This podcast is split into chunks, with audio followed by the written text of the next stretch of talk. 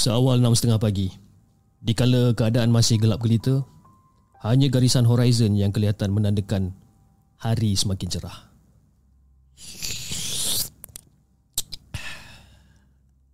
Tok Alang menghirup kopi panas di warung Pak Usop. Dengan berpakaian serba hitam, dia singgah ke kedai seperti hari-hari sebelum dia. Kalau tak perkena kopi kat situ memang tak sah. Dah bertahun-tahun dah dia minum kat situ. Tak payah order. Tunggu je seminit dua, confirm kopi mesti sampai.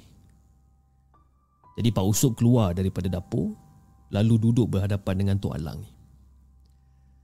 Eh Lang, Aku pelik lah Lang zaman sekarang ni Dah tak ada orang macam kamu ni Lang ha? Pagi-pagi mandi rebun Aku sendiri dah tak terlarat lah nak buat kerja macam kamu ni Ujar si Pak Usop ni Tok Alang tersengih je ah, Kalau kita tak amalkan Siapa lagi yang nak amalkan? Kamu pun dah malas. Ini kan pula budak-budak baru ni ha? Memang jauh panggang dari api sob Orang zaman sekarang ni lagi suka telan macam-macam. Ubat tu lah Ubat ni lah. Petua-petua orang dulu langsung tak nak dengar Langsung tak nak amalkan. Susah kata dia.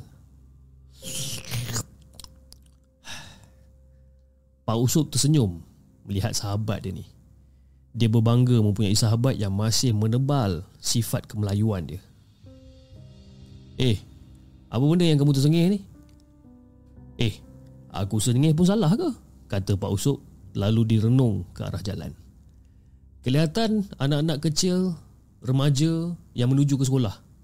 Ada yang berjalan, ada yang naik basikal. Sekolah pun tak adalah jauh mana. Bangsa kita ni so tak macam dulu. Semua dah moden. Amalan lama dah tak lagi diendahkan dah.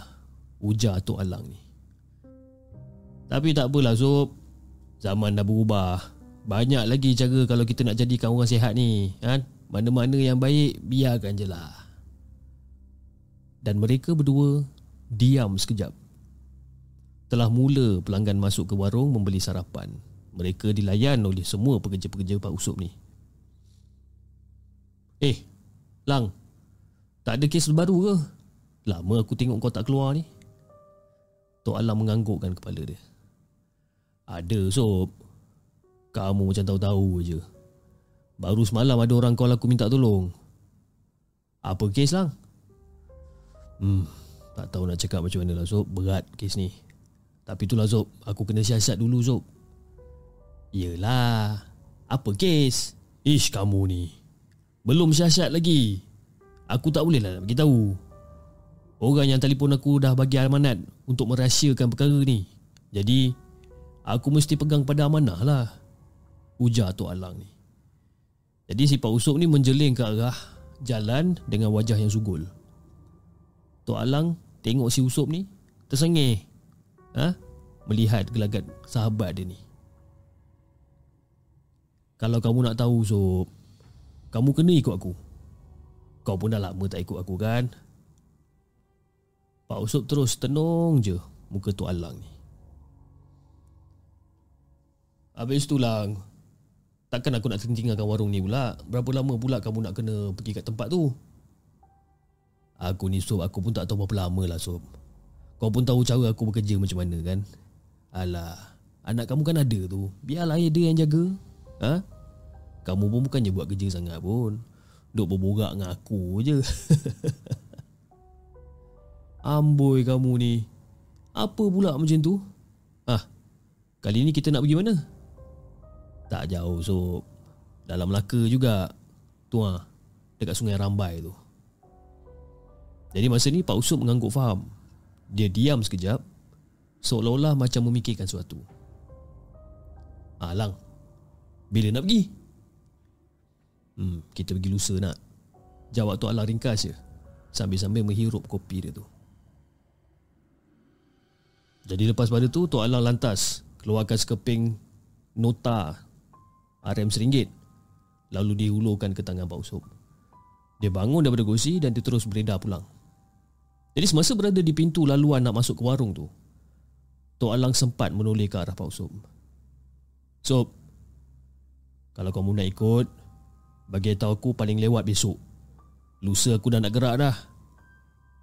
Tapi aku rasa kau mesti suka kes kali ni Sob Jarang sangat berlaku ni Sob Dan Pak Usuk hanya menganggukkan kepala dia. Eh Lang. Pandai kau pancing aku Lang eh. Tak adalah pancing. Tapi kalau kau nak ikut ha, Paling lewat esok kau bagi tahu aku jawapan Lalu Tok Alang pun terus berlalu Berjalan kaki pulang ke rumah dia Yang berada tak jauh daripada situ. Jadi pada malam tu Dekat rumah Tok Alang Dia sedang menikmati makan Bersama isteri dia masa tu. Eh abang Abang jadi ke nak pergi ke sungai Rambai ni? Tanya Mak Senah. Tok Alang hanya menganggukkan kepala je. Ah, Kalau tak ada aral Lusa pagi aku pergilah ke sana Mak Senah hanya mendiamkan diri je. Dan dia temankan Tok Alang ni makan macam biasa. Tapi seolah-olah macam tak ada selera pula malam tu. Senah.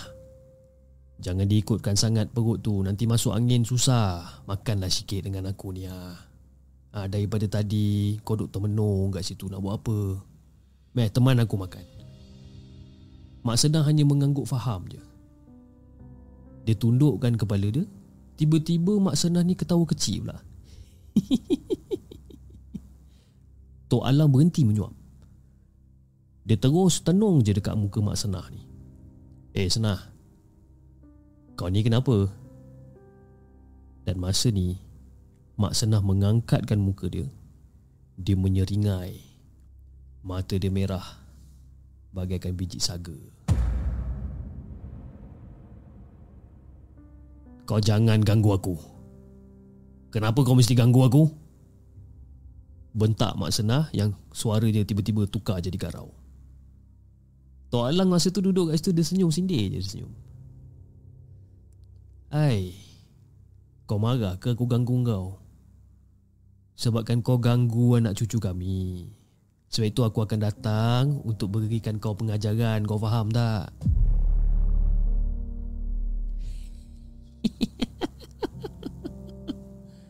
Kau nak ugut aku eh? Baik. Aku tunggu kau datang. Dan tak lama kemudian Mak Senah pingsan. Kepala Mak Senah Tersembam dekat atas meja. Dan badan dia sedikit demi sedikit Menyengit Dan hampir terjatuh daripada kursi. Jadi Tok Alang dengan pantas menyambut isteri dia ni Dan sandarkan isteri dia Lalu dituangkan sedikit air minuman dekat atas tangan dia yang dibersihkan dan dia membaca sesuatu lalu menyapukan air itu ke muka ke Mak Senah ni. Dan Mak Senah ni tersedar daripada pingsan dan dia pandang muka Tok Alang ni. Abang, kenapa ni bang? Ah, tak ada apa awak pingsan tadi. Ada benda nak menguji aku ni. Mak Senah hanya menganggukkan kepala.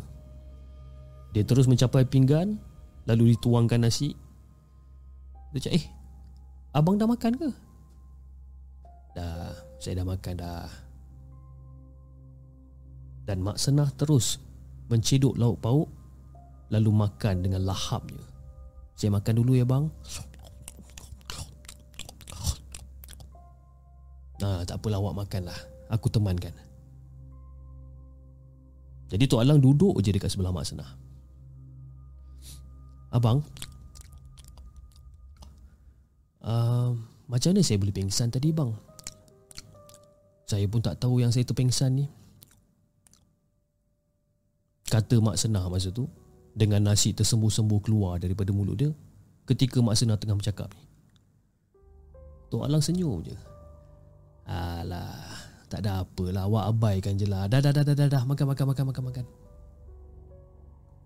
jadi pada keesokan harinya Selepas Tok Alang dah bersiap semua-semua Tok Alang ambil telefon dia dan dia dial telefon bimbit dia ni. Dan dia telah bergada dekat depan rumah bersama beg baju dia. Halo Assalamualaikum.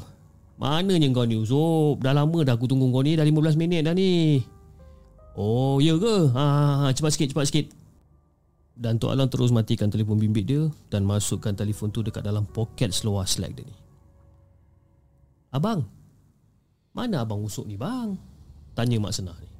Oh, dia dekat atas motor. Katanya dah nak sampai dah tu. Dan tak berapa lama kemudian Pak Usop tiba Dengan motor C70 dia tu Dan dekat bakul motor dia tu Ada sebuah beg baju Dan mereka bercadang untuk naik teksi Eh Lang Minta maaf sangat-sangat Lang Aku lambat ni Lang Eh Lang mana teksi ni Lang Sambil-sambil Pak Usop ni mata dia duduk pandang kiri Pandang kanan Ah, ini tengah tunggulah ni. Takkan teksi nak tunggu kamu pula. Aku ajak naik kenderaan aku Kamu tak nak. Takutlah, lajulah, seramlah. Hah? Macam-macam lah kau ni Usop. Jadi bila Pak Usop dengar Kenderaan yang dimaksudkan oleh Tok Alang ni Ini adalah kenderaan yang bukan calang-calang Jadi Pak Usop Eh tak nak lah aku Serik aku lang Kau jangan macam-macam lang Nak suruh naik kereta kau tu dan secara tiba-tiba bulu roma Pak Usop ni menegak bila terdengar Tok Alang menyebutkan tentang perkara tu. Jadi bila Tok Alang tengok dia, Tok Alang macam sengih je lah tengok sahabat dia ni. Seketika kemudian, teksi pun sampai. Tin tin. Jadi Tok Alang angkat lah beg baju dia. Senah, aku pergi dulu eh. Macam biasa, ha, bila aku tak ada ni, amalkan seperti yang aku ajar eh. Jangan risau, Sahabat aku ada nak jaga rumah kita ni. Baiklah bang. Hati-hati ya bang ya. Mak Senah capai tangan Tok Alang Lalu dikucupnya tangan dia ni. Dan Tok Alang mengusap Pipi isteri kesayangan dia ni. Aduh lang Dah tua bangka Buatlah cara dah tua bangka Gelilah pula aku tengok korang berdua ni Kan Eh Sob Yang kamu cemburu ni kenapa Sob Ini isteri aku Dah, jom. Kita dah lambat ni. Jadi semasa berjalan menuju ke bonet teksi, Tok Alang membisikkan sesuatu dekat telinga Pak Usop. Usop, aku rasa kali ni agak berat. Tempoh hari aku dah dapat amaran. Betul ke kamu nak ikut aku ni? Pak Usop terus tepuk dahi dia. Aku dah sampai sini lang. Kau baru nak bagi tahu ke? Dah terlambat lah kau nak bagi tahu aku sekarang. Aduh, ya kau ni. Hai. Hmm, yelah Sob. Dah, jomlah kita teksi ni pun dah tunggu dah. Jadi semasa teksi melalui lebuh raya AMG, sewaktu melewati kawasan kandang, tiba-tiba tayar teksi pecah. Kerpang! Dan mereka hampir terbabas kereta kerana hilang kawalan dan teksi diberhentikan di tepi jalan. Dan pemandu teksi terus keluar lalu pergi ke hadapan kereta dan menggelingkan kepala dia. Dan Tok Alang pun keluar daripada kereta. Dek, kenapa dek bocor ke dek? Bukan bocor, cik pecah cik. Padahal saya baru je tukar tayar ni minggu lepas. Aduh, hai kopak lagi lah saya bulan ni. Dan secara tiba-tiba, ada satu angin litang menghembus ke arah muka pemandu teksi membuatkan dia terdorong ke arah jalan dan sebuah lori yang sarat dengan muatan tiba dan tak sempat mengelak. Eh, bahaya, bahaya, bahaya! Pekik Tok Alang lalu dengan pantas dia menarik tangan pemandu teksi itu ke tepi. Tapi Tok Alang pula yang berdiri dekat tengah jalan. Tong, tong, tong. Tok Alang tak sempat nak mengelak lori itu. Dia hanya sempat melindungi kepala dia dengan menggunakan tangan. Boom! Tok Alan dirempuh Dia tercampak lalu berguling agak jauh Lori itu berhenti beberapa meter selepas merempuh Tok Alang Yang Pak Usop pula yang dekat dalam teksi Terus bergegas keluar daripada teksi Alang! Alang!